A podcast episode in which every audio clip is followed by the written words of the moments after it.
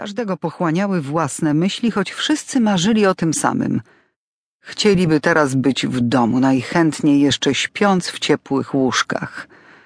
Takie ponure zimowe poranki najlepiej po prostu przespać. Niestety, na to mogą sobie pozwolić tylko zwierzęta i bardzo nieliczni ludzie. Żołnierze do nich nie należeli. Samochód powoli wspinał się na wzgórze, zostawiając ślady kół w świeżym śniegu. Na szczycie dawało się już zauważyć ciemny zarys pałacu.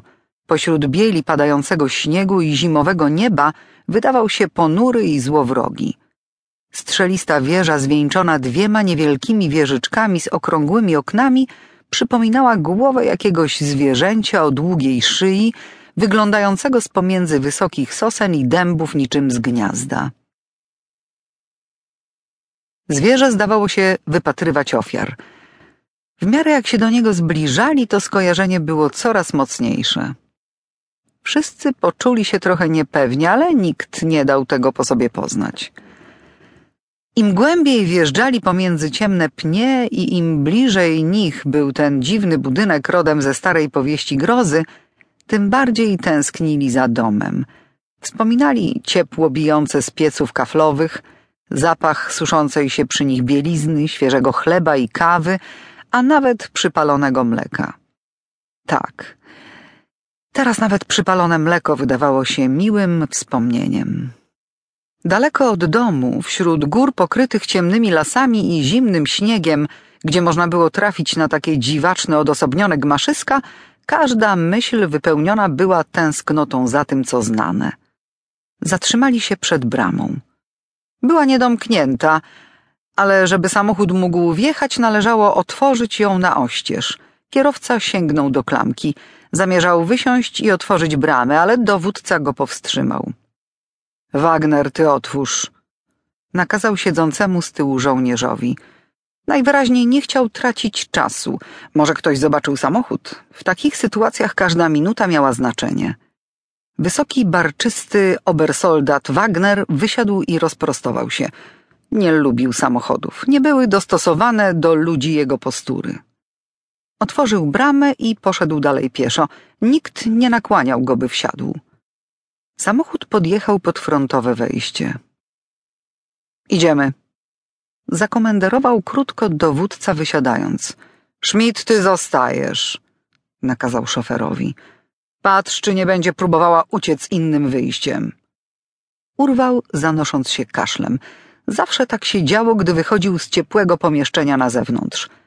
Wyciągnął chustkę i, zmierzając już w stronę pałacu, próbował stłumić kaszel.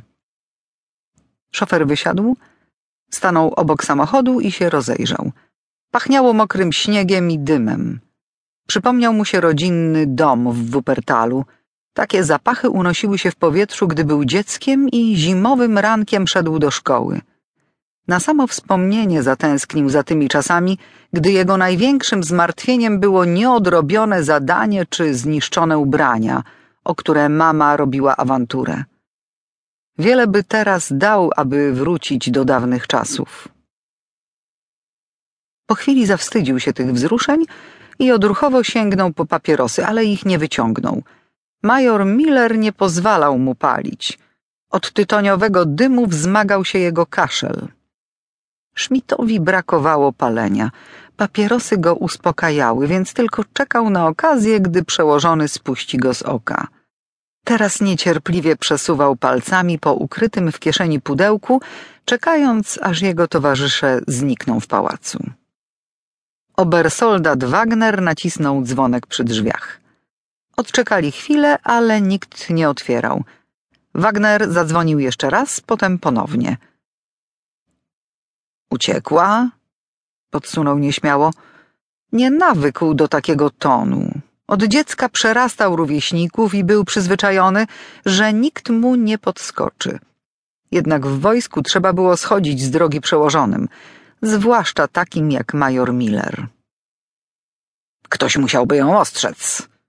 Uciął Miller, sugerując, że przecież nikomu z wtajemniczonych coś takiego nie przyszłoby do głowy.